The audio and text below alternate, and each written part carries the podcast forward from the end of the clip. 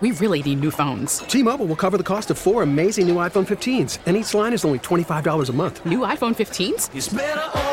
Only at T-Mobile get four iPhone 15s on us and four lines for 25 bucks per line per month with eligible trade-in when you switch. Minimum of four lines for $25 per line per month with auto pay discount using debit or bank account. $5 more per line without auto pay, plus taxes and fees. Phone fee at 24 monthly bill credits for all well qualified customers. Contact us before canceling account to continue bill credits or credit stop and balance on required finance agreement due. $35 per line connection charge apply. Ctmobile.com.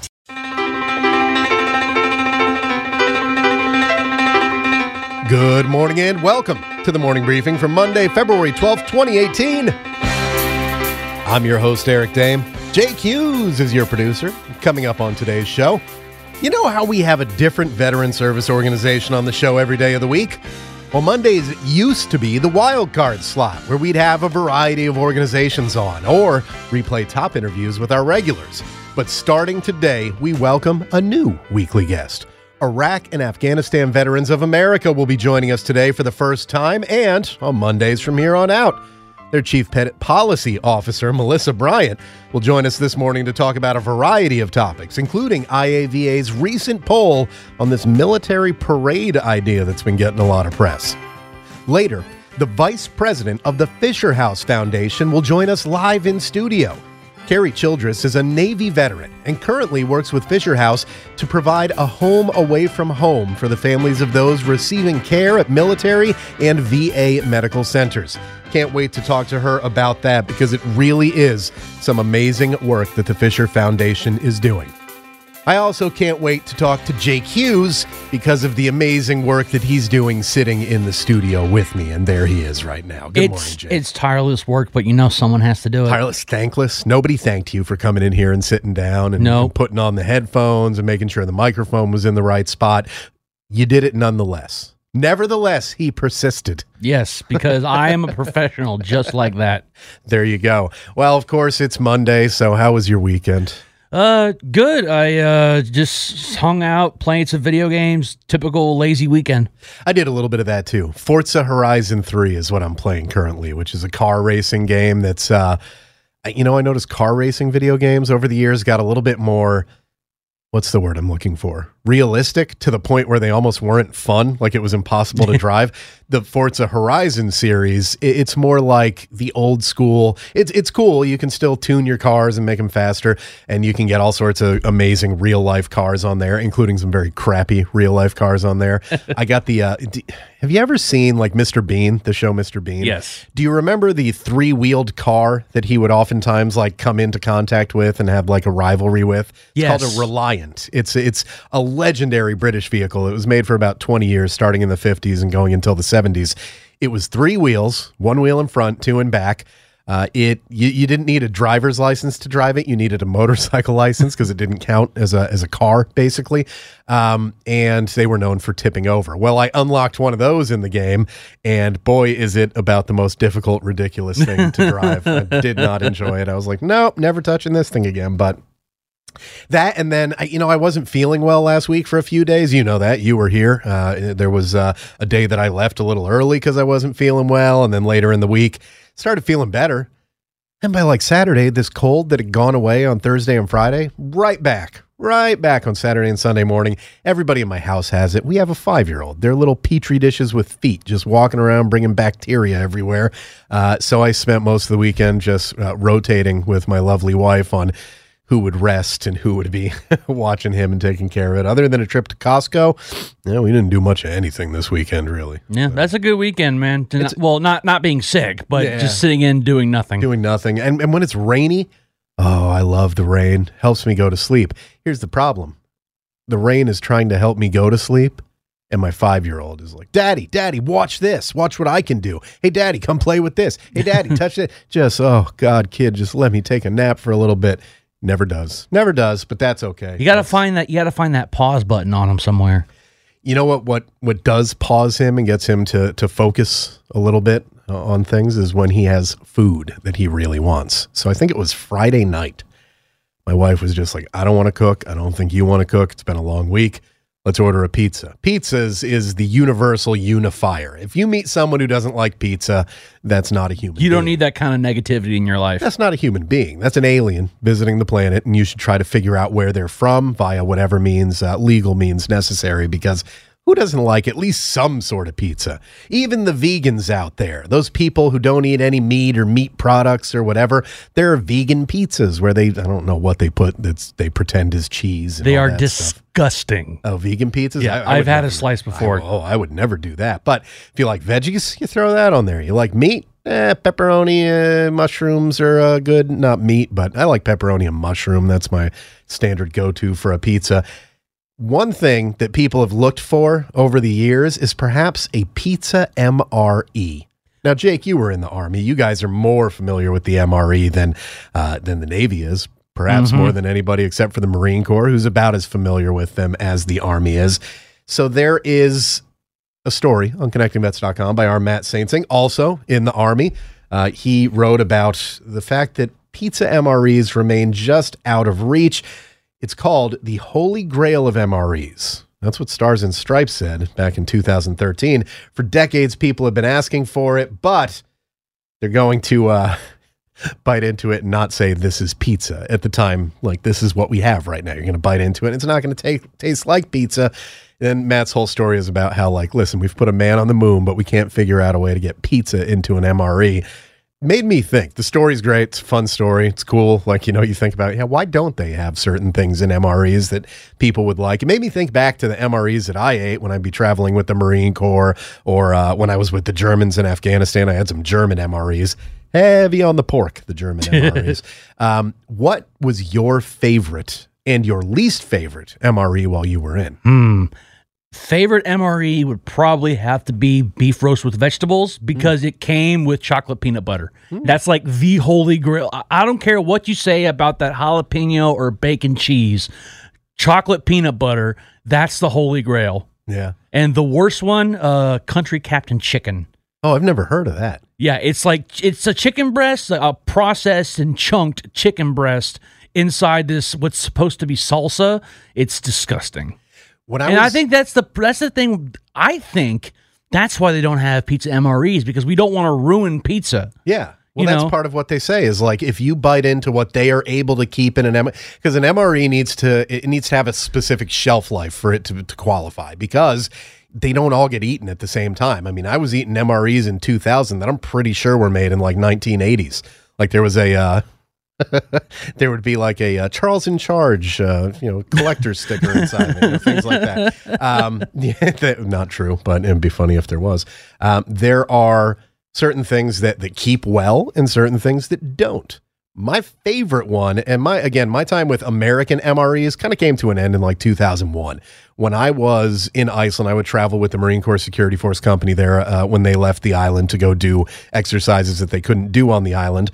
I would go and film them and all that stuff. And I would eat the MREs just like everybody else did. I, just because I was a fancy pants journalist didn't mean I got special treatment. So there was um, a beef stew one. So you have these names like Captain Crunchy's Chicken Spectacular, or what was it called? Country captain chicken. Okay. We didn't have that. It was very like, this was the old school stuff where it was like beef stew. That's what's in there. That's what you're getting. And it was pretty good. The beef stew, and there was a chicken one as well. That I think it was like chicken a la king or whatever. Had some noodles in there. You put the little, you know, you have that little heater that the water activated heater that you'd have in the bag. Oh, chicken and noodles. Yeah. Yeah, yeah, yeah. So you'd get that one, and and the beef stew one was fine. It was a reasonable facsimile of beef stew.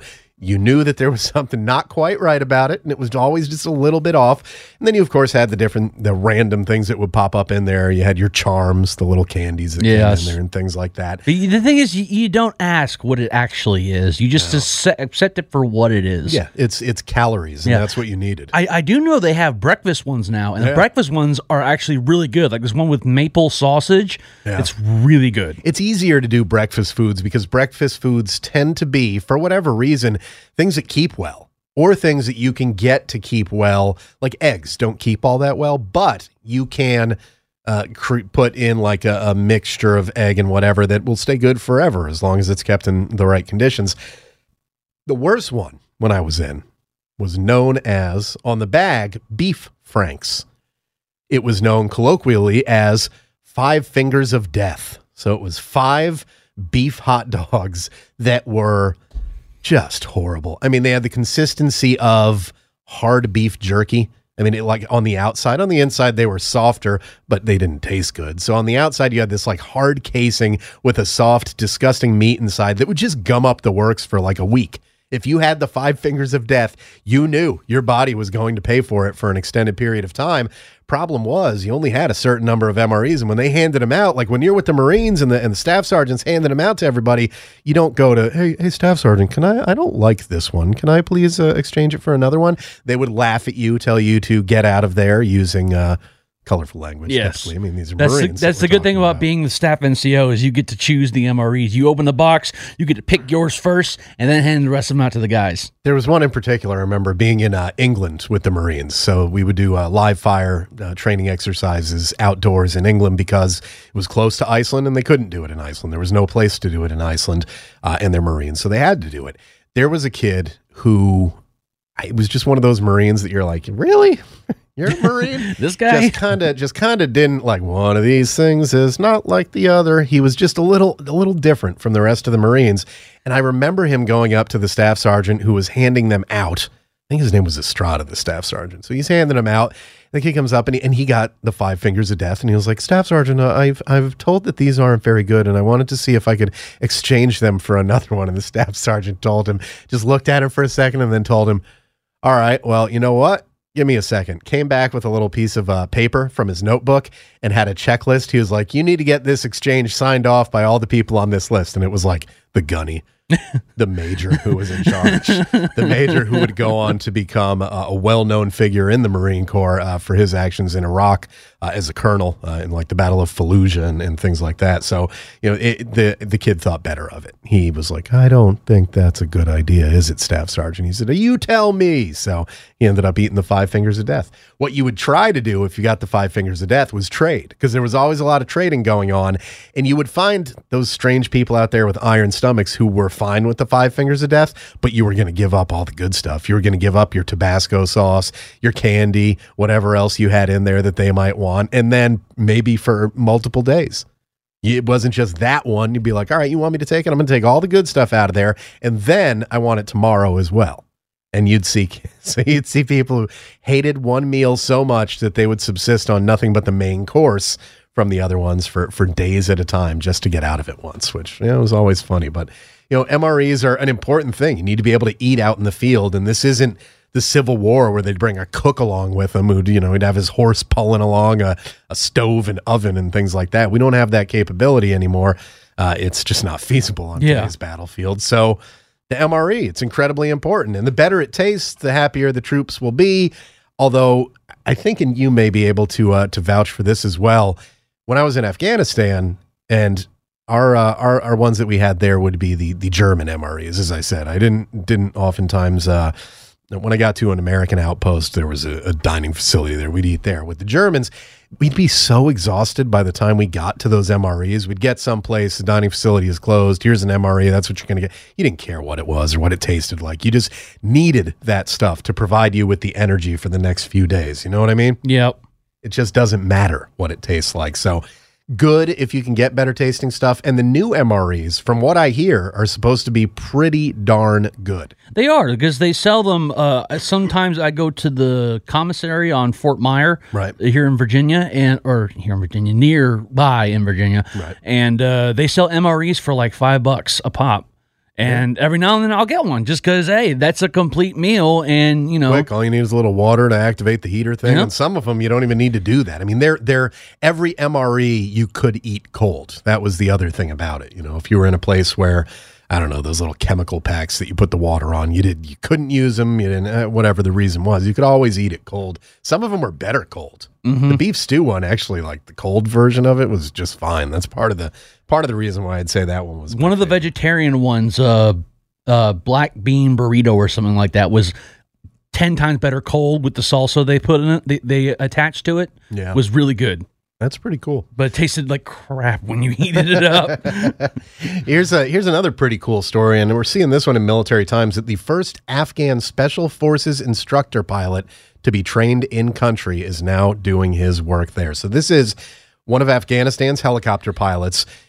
is now actually training people to fly them too. And that's a big deal. And these helicopters, and, and you can see it in the story there on Military Times, a story by uh, Kyle Rempfer over there. It's the Mi 17, which is an Afghan aircraft that I'm very familiar with. When I was in RC North, I wasn't supposed to be flying on Mi 17s. it like wasn't allowed for Americans unless uh, there, there were Air Force flight crew uh, types that were training the Afghan flight crews how to do their job. Um, and there were uh, Croatian pilots that were teaching the pilots how to fly. But there were no other Americans that were supposed to be on there or any other NATO people. It was like, these are not the safest aircraft, so you shouldn't be on them. And my boss was like, yeah, whatever. You're going on to the aircraft. You're going out there. So I got to do it. And it's kind of like being in a flying shipping container, is the feeling that you got. Just like an open, kind of a cargo aircraft, one door gunner. Um, yeah, we'd fly them out there to bring supplies to remote Afghan outposts and things like that. Well, as I said, Croatian pilots were teaching them in RC North when I was there because the Croatian pilots, particularly the older ones, had flown the Mi 17 in the Yugoslav Civil War. So they were very familiar with them. They knew how to fly them. They'd flown them in combat situations.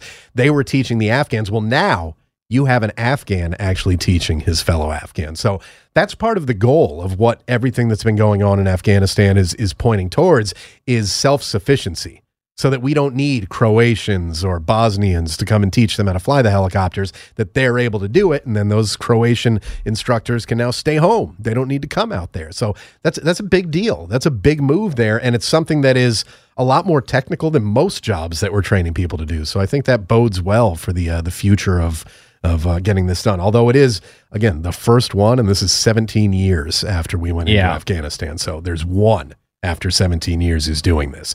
And I remember being on uh, a particular flight with um, uh, the the Croatians teaching the Afghans were bringing supplies out to an outpost. I, we had actually gone a day or two before, and everything had gone well. On our way out there, one of the aircraft got lit up pretty heavily from ground fire, so we ended up having to uh, stop at a little uh, little airfield kind of out there in Sheberghan, and the one that had gotten lit up had lost a lot of fuel. It maybe could have made it back to where we had left from in Mazari Sharif, but probably not. So we took a landing, and there was a lot of frustration with the uh, the Croatian pilots uh, that were teaching the Afghan pilots on what the Afghans still did and didn't understand. And this was only nine years after. So now we're twice as long past that, and we've just gotten our first. So good news very good news that there's someone who will be able to do this. And then the the counterpoint of that is only one in 17 years this is the first one that we've got qualified to do this. Yeah, it's good, but uh, a little late in there, man. Yeah, I mean, you know, it's it's better late than never. You know, Ah, they true. always say that, but these uh, these helicopters, which uh, the funny thing was with the Croatians teaching the Afghans where I was, the Afghans had also flown those helicopters a little bit back during uh, when the Russians were in Afghanistan, and then there was a war between the Russians and the uh, the Mujahideen in Afghanistan. So the guys who had flown those helicopters when the Russians were there, here's the other issue that came up. They, of course, were people that were kind of allied with the Russian uh, government forces that were there, the Russian military. So there was some distrust between those who had been on the other side there and those who had fought alongside the Russians. It was a, it was kind of a whole mess of things that were going on, and kind of the whole MI-17 training program is kind of indicative of some of the issues with Afghanistan overall. It's it's a little uh, it's a little miniature version of exactly what the problems in Afghanistan are, but again, it's good. Uh, the U.S. government says that by 2024, so six six years from now, they plan to supply about 160 Black Hawks to the Afghans. Blackhawks? Yeah. That's this is within uh, eight years. By 2024, 159 UH-60 Blackhawks. Uh, the first ones actually began arriving in September, and they're training to transition the Mi-17 pilots to the new U.S. helicopters. Here's the other thing I can tell you: having been uh, in those helicopters, both Blackhawks and Mi-17 spent quite a bit of time in each.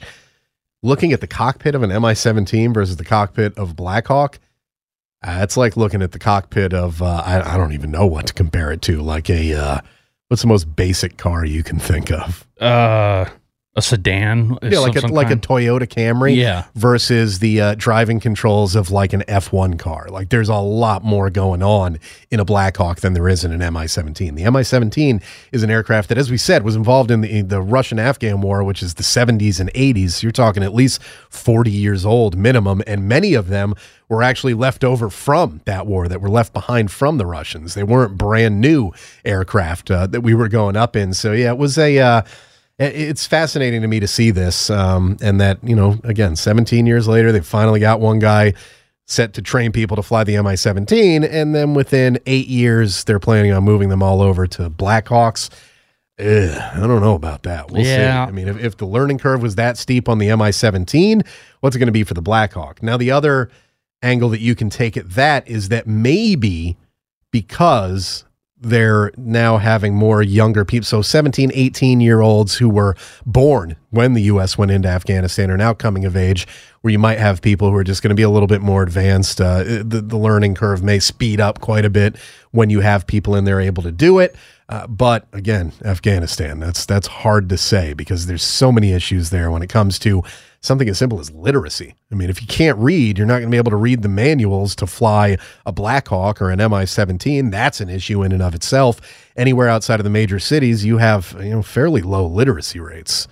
If they learn how to read, it's oftentimes because they're learning to read uh, the Quran to in in order to lead uh, uh, religious ceremonies in their village or things like that. Otherwise, if you're going to be a farmer, you're going to be doing whatever out there. Why do you need to read? You don't need to read. We're not going to waste time with that. We're going to teach you how to do this job. So yeah, it's uh, it's a little microcosm this helicopter issue of why Afghanistan remains such an issue and such a problem, but as we said, better late than never. So congratulations to that pilot who's out there.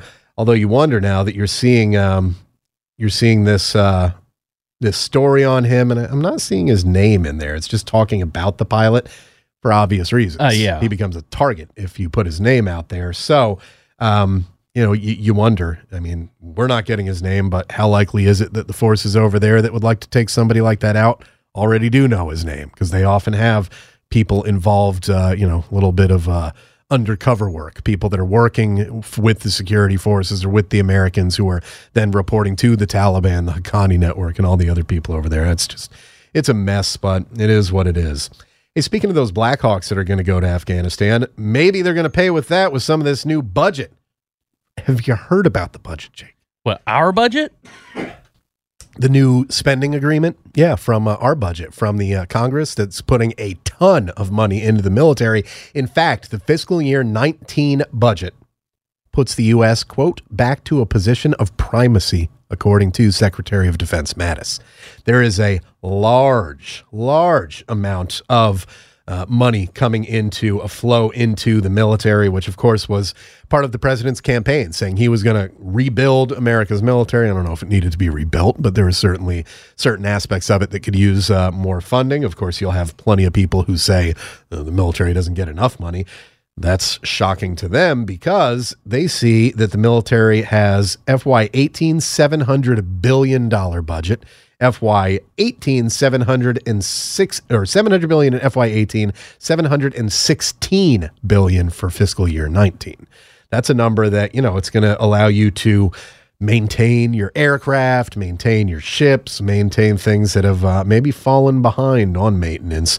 Uh, we'll see exactly what happens with it, but Secretary of Defense Mattis says it's a very good thing, and uh, some people saying this is the president keeping one of his main campaign promises. Of course, that budget, which included the defense budget uh, and the agreement between Congress, uh, it's uh, there are some people not happy with it. Of course, Of course. I have a lot of people not happy with it. It did raise the debt ceiling, which, you know, there's a lot of people who said, hey, the Republicans were complaining about that during the eight years that Obama was in office.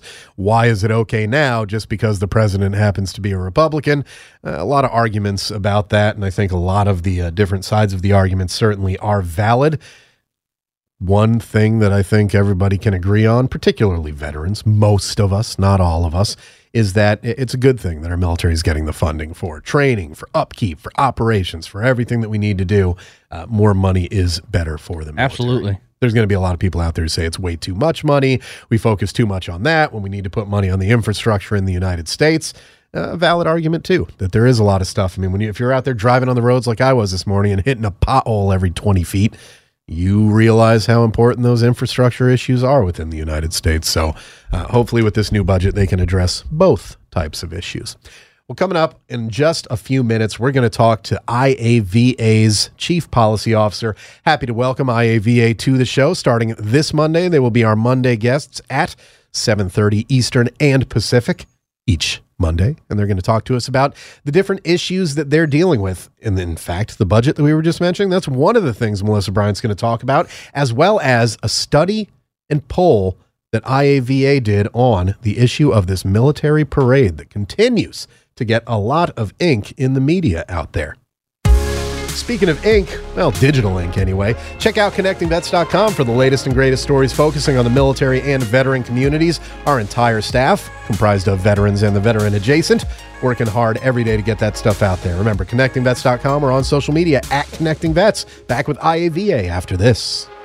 Helping military veterans stay connected. We make it easy. We're CBS Radio's connectingvets.com. Connecting vets every day. Online and all over social media Facebook, YouTube, Instagram, and Twitter at Connecting Vets.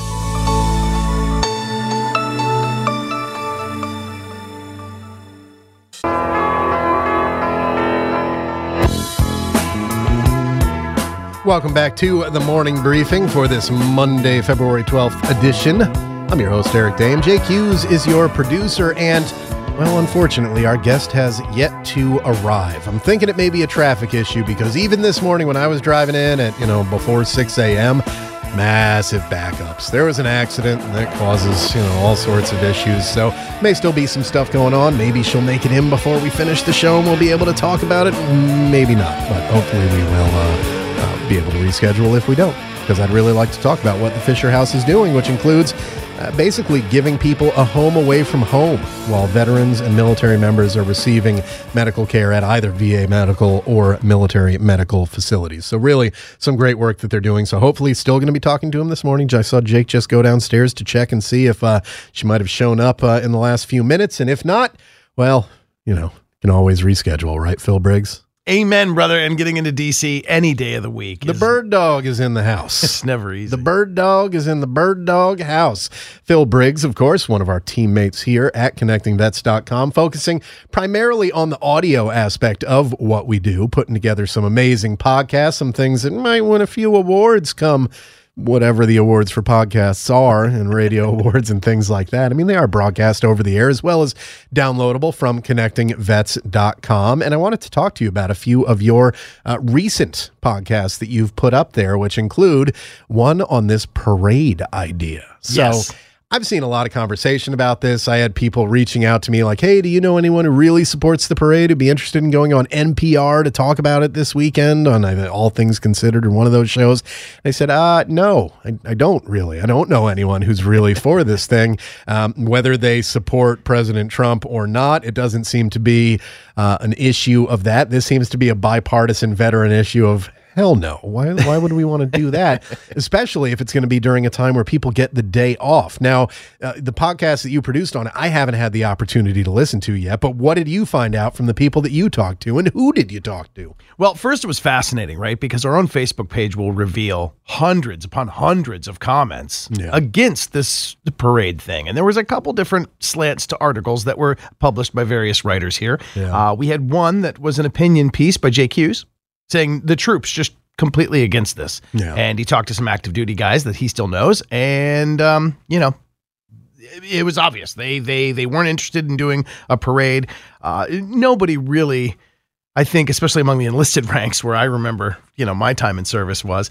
Um, you know, these big fancy events, whether it's a change of command or whether it's a parade, getting dressed up, sweating it out in your dress blues or your class A's on your day off while fancy people give speeches at podiums isn't fun. No, no, it's not particularly. And- it's and it's no way to reward somebody. If you're looking to honor somebody and say, I love everything you do, how about you march for me for three hours and break a sweat and stand at Mm-hmm. attention? I mean, uh, somehow that doesn't seem like the best deal for the person that you're honoring. How about- so I got the most of the comments and I completely understood where everybody stood. How about we figure out how much it's going to cost, and then instead of spending it on that, you just break it down and give that as like a bonus for the military. And that was the second thing I discovered was that a lot of people were against it, not so much against the honoring or the pomp and the circumstance, but on a fiduciary level, they were like, why spend millions of dollars to bring hardware and armament here so that arguably a president who's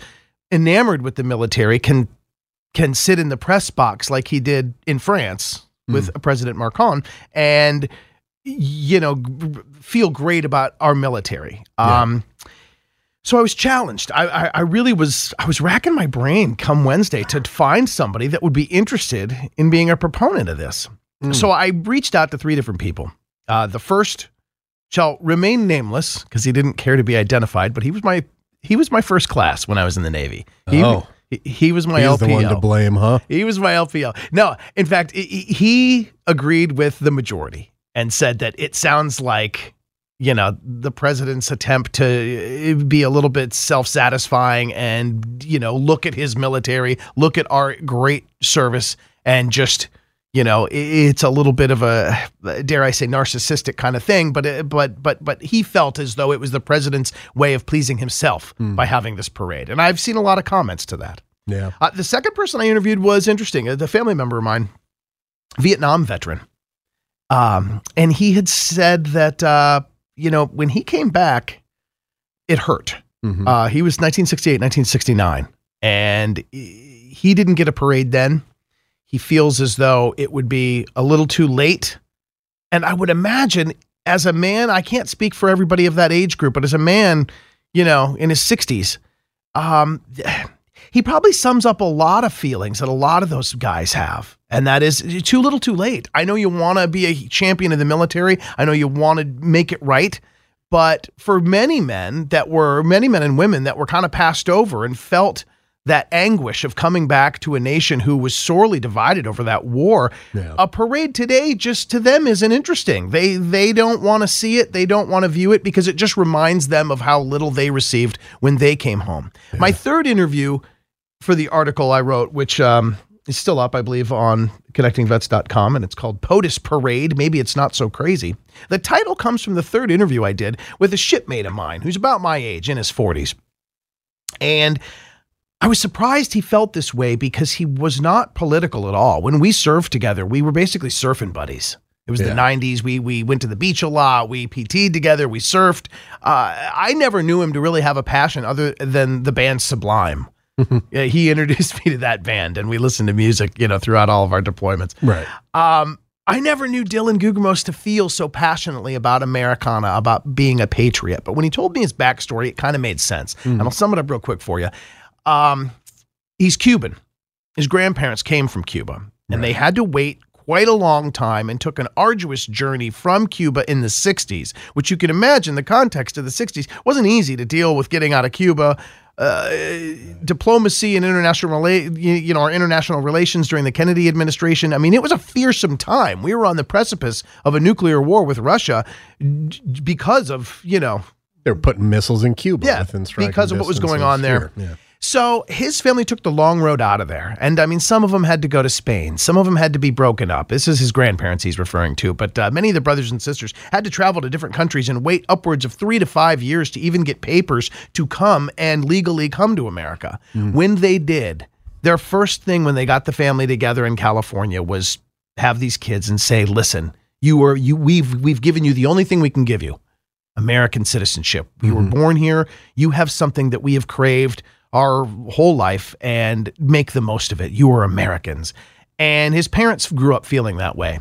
Well, then Dylan's generation came around, born in the 70s, and they instilled in him this huge thing that's like, you don't know how good you have it. Right. You've never had to go through anything tough. You are an American and you must do right by your family. And it was actually told to him by his parents, who were first generation Americans, that he should serve in the military.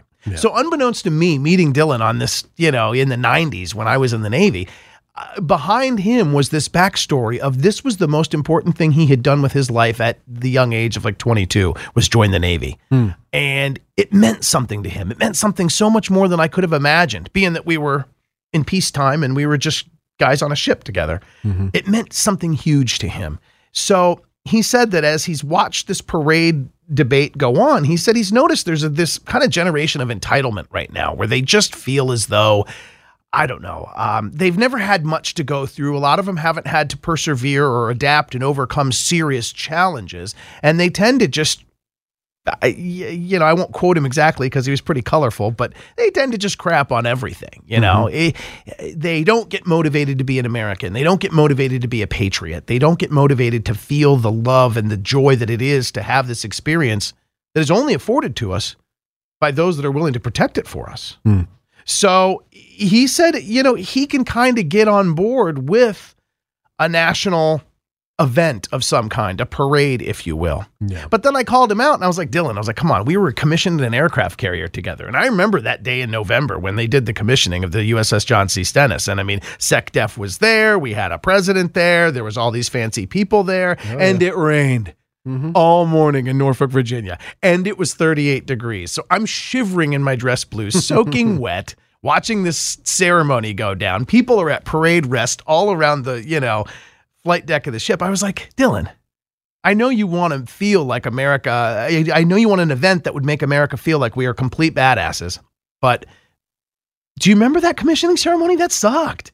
Why would you want that for any other E4, E5 chief? Why would you want that for any other enlisted guy out there? It it wasn't rewarding for us. Mm-hmm. And he said something kind of blew my mind. He said that um, if I can find the quote in the article here, um, it was it, it was really surprising because he said that a lot of people see a parade as flexing, but he said realistically, and pardon the air, the dead air here while I scroll down and find yeah. this. Quote. It's always he captivating said, radio to hear people scroll on a phone. You didn't have this ready, Phil? Come on. He, he said, "Forgive me for not being politically correct." Which he says, you know, look, I don't even care if you forgive me or not. Yeah. But he said, if America wants to be the big bleeping bear, then we should act like the big bleeping bear. And a show of American force, a show of American patriotism is not a bad thing. Now, would a parade with all the troops and everything be what he has in mind? He said, no. He said it could be anything. He said, think about the uh, the drill groups and the rifle groups and the Navy leagues and the ROTC groups and all the different patriot groups out there and all the different people that are so happy to show support for the troops. Convene them, convene marching bands. Mm. And then, Eric, it dawned on me one of the first events I remember you covering here for Connecting Vets um, was a huge patriotic event that happens every year in DC with Harley Davidson's. It's Rolling Thunder, right? Oh, yeah hundreds and thousands of people. Like I want to say it's almost 100,000 people roll into DC yeah. and there's thousands and thousands and tens of thousands of bikes. So I thought to myself, along with Dylan's kind of idea that we could have people that love the American military and love the troops, why not combine it with something like Rolling Thunder? And then it kind of got to me thinking, why not combine it with all these celebrities that once in a while make a video and say, hey, you know, we love the troops, or at their concerts, you know, kick off and, uh, you know, have a moment in the show where they drop the flag and they raise the glass and they make, you know, the big statement on stage about how much they love the troops. Why not bring some of them into DC? And now I see you squinting. So, I think, think so these bear ideas with me are all, here. are all bad. That's what I think. bear, bear with me. So why not have this huge day where we do it? And why not? Bring in Justin Timberlake and Katy Perry and Zac Brown Band and the stars of rock and rap and all the biggest artists and bring them in on a stage all weekend long. And we run a short parade on one of the days with all of the people that want to participate and tip their cap to the troops. And then while these huge things are going on, just like we do for hurricane relief, why not televise it on all the networks? Put up a number where you can text a certain something to a certain number to give 10 bucks to a veteran related cause and raise tens of millions of dollars from this epic super celebrity event that happens all weekend long. And that's kind of the crux to the podcast. I end by saying that I kind of understand where our president comes from when he says, I want a big parade. I've seen these big parades. I see other countries do it. And I know that in his heart, at least this is, I'm going to give him a pass on this one. I feel as though he loves and is so enamored with the military. One, he didn't serve, but two, he's probably awestruck when he looks at the power and the magnificence that we are as the United States military. So it's possible that he's just acting out and saying all this parade stuff because it's really the only language he knows. He's a reality television star and he's a real estate mogul. He's used to getting headlines and he's used to making big press. And maybe he feels as though that's the only way he really can express himself as to how much he values our military by wanting to put it on display in the biggest fashion possible and to him that's television or to him that's that's a national event. So why not give him that but yet make it so as it raises tens of millions of dollars. And I end the podcast by saying this, and I hate to give away the ending, but I think it's worth noting here on your show. Um, if you, b- before you book a band, before you close off a street, before you pull a permit, before you ask a division of the military to put their armament on a train and truck it up to DC so we can put it on display, before you do any of that, Make sure you have a clear plan in place to raise tens of millions of dollars for veteran organizations. If you can't raise tens of millions of dollars for people that really need it, that should have more funding, then the then the idea is a non-starter. No, it's not. Here's where the idea is a starter. I'm sorry, you just talked for like 14 minutes, so I have a lot of things that are in my head. Literally, you talked for 14 minutes straight. That was a long time. Um, one, You recruiting every day. purposes. You do it every day. We spend million. Yeah, well, it's my show. I'm supposed to do it every day, not some Johnny come lately who pops into the studio. Recruiting purposes. How much money does the military spend to have flyovers at NFL games and things like that? Millions upon millions of dollars every Right. year for these recruiting things. The Navy used to have a NASCAR team, and when the new commander of Navy recruiting came down. To Jacksonville, where I was a public affairs officer, and said, "You work the Daytona 500." I said, "Yeah, and the Pepsi 400 as well." I don't know if that's what it's still called. I'm not a NASCAR fan. He was from Philadelphia, Right. And he pulled me to the side and said, I want to ask you something as the public affairs officer in the district that has the biggest uh, NASCAR event. How effective is it for us as a recruiting tool? I said, It's not. It's nice for people to see, like, oh, the Navy has a car in that conversation. We don't get many good leads at these events. There's uh, too many people from out of town. There's a lot of problems with it. The Navy NASCAR team went away not that long after that because I think he was hearing it from a lot of places. The way the military spends their recruiting money, not very effective. What would be more effective than having every military unit on national television in a parade where it's just focused on them and it's not before an NFL game, an NBA game? That's where I think the argument could be made that it's a valid event because when you get started on fundraising and bringing in Katy Perry, you said, yeah, big military supporter. Well, I mean, she I- doing I- something I'm not aware of. I was Like- just thinking of the biggest pop stars in the country that people would want to watch. Oh, she'd love to come and do something that uh, President Trump asked her to do. I'm sure, based on her what she was doing during the election season. Uh, when you talk about the fundraising stuff, that's that's different. You can't use. Uh, recruiting money to do fundraisers. Like there are rules on that stuff. So if you can't use recruiting money to fund this thing, where's the money going to come from? Then it's it's it's it's a funding. The funding makes it uh, a non-starter. Well, we'd make Katy sing for free. I mean, that's the Oh God, I don't even want to hear that. You We pay would- me, and then I'll listen to some of her garbage music. I'm just not a fan. But um, Justin the- Timberlake? Uh, no, Zac Brown, man. yeah, fine. Metallica. Yeah, I mean, I'm just saying, bring in huge artists to have, and then It's not cheap. They don't do that for no, free. But we'd ask them to do it for free. When's the last time somebody asked them to like support the military and put their true support on stage so that we could do a telethon to raise money for um, Swords to Plowshares or uh, vet organizations that you know help with prosthetics or vet organizations that help with uh, you know the suicide hotline or PTS or I mean. they have. They've had a couple of those events. You were just at one with Joe Walsh that he put on down in Virginia about what was well, I say just there. That was like seven months ago. No, no, it was like September that. last year. Yeah. That's kind Was of what I was. September? thi- I was I was actually thinking about calling him out and seeing if he'd want to follow up with this with his friend uh, Senator Yeah. Tammy Duckworth because she was outspoken against the parade idea that the president brought up, and Right. you know, actually, kind of, she took a pretty strong stance against the Yeah. damn parade idea. But why not take the model that he started and do it on national scale, where it's uh, you text you know pride to 5099 and and and Yeah. $10 automatically goes to such and such fund Maybe. It maybe. I just think financially it's a it's a problem and you, if you could use the recruiting budget for say if you took money if you could fund it with taking money from things that we don't get good return on investment of for recruiting money, which I, I'm very well aware of that there are many of them out there. Right, right. Having worked in recruiting and seeing the numbers on that, then then go ahead and do it. And some of the arguments like, well, it'd be on a day that they would have off. You know what happens when you work on a day that you have off in the military? You get comp days. You get a you get another day off, right? It's not like they just force them to work and be like, "Well, guess what? You don't get Memorial Day or whatever."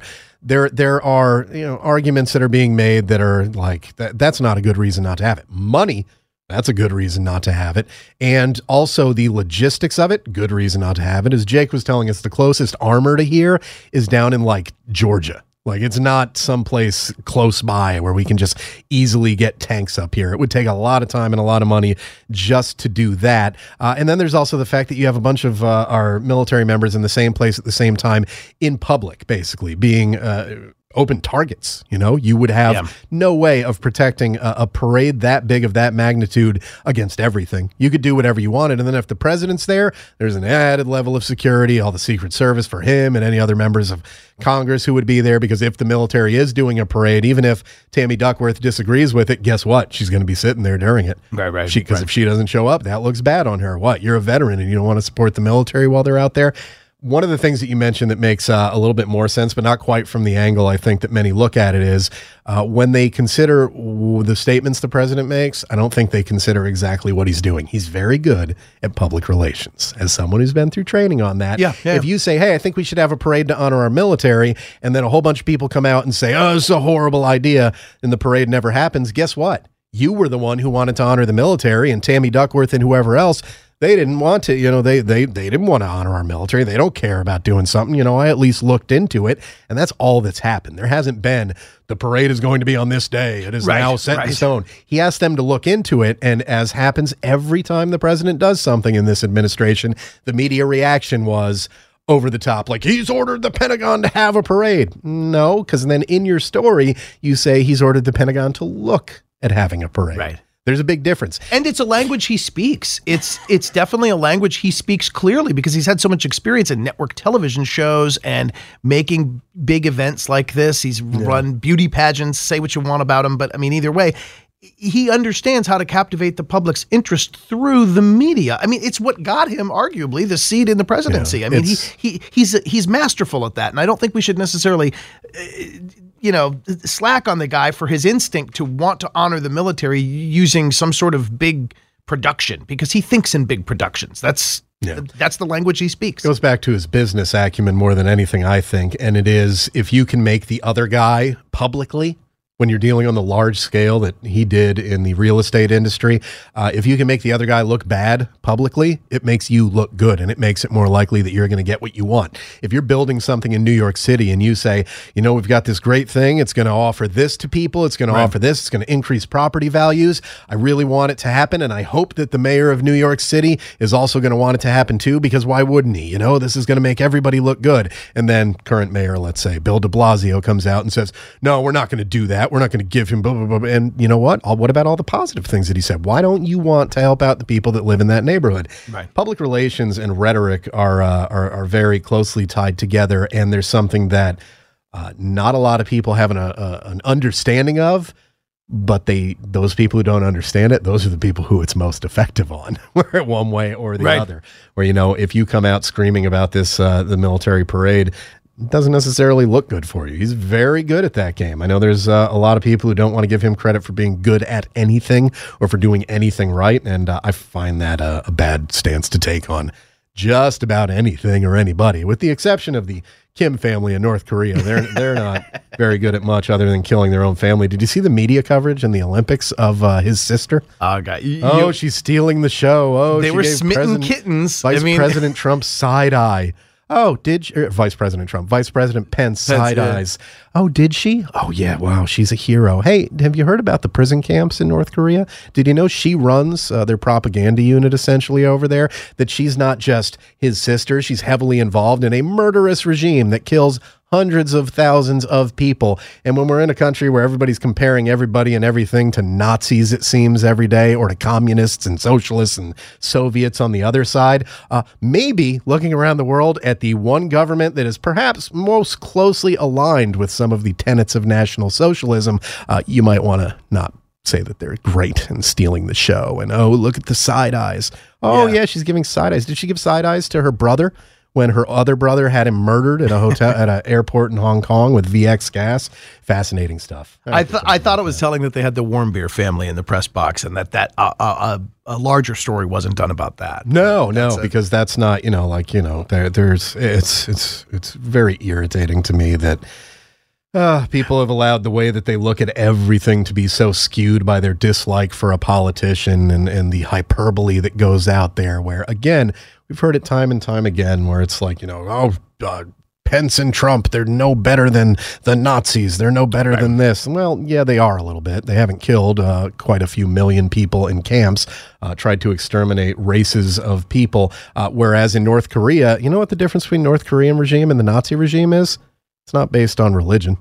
It's just based on power, Right, which is right. uh, which is uh, just as upsetting, I think, in many ways. Oh, also, they don't particularly like religion. They've imprisoned many uh, missionaries in North Korea as well. So even that tie is a little bit there. But anyway, we're getting a little bit off the track. Well, If no, but I was wanna- going to say full circle though. To bring it back, I just think that like what we should all be trying to do is try to find the good that could come of something, as opposed to just tearing things down. Try to look into it and find the opportunity to make something good.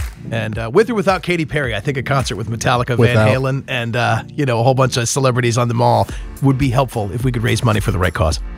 Well, it could be, I guess. I don't know. People talk about a show of power by a parade. I think we've shown quite a bit of power in many other ways in places like Afghanistan and Iraq over the years. But hey, call me crazy.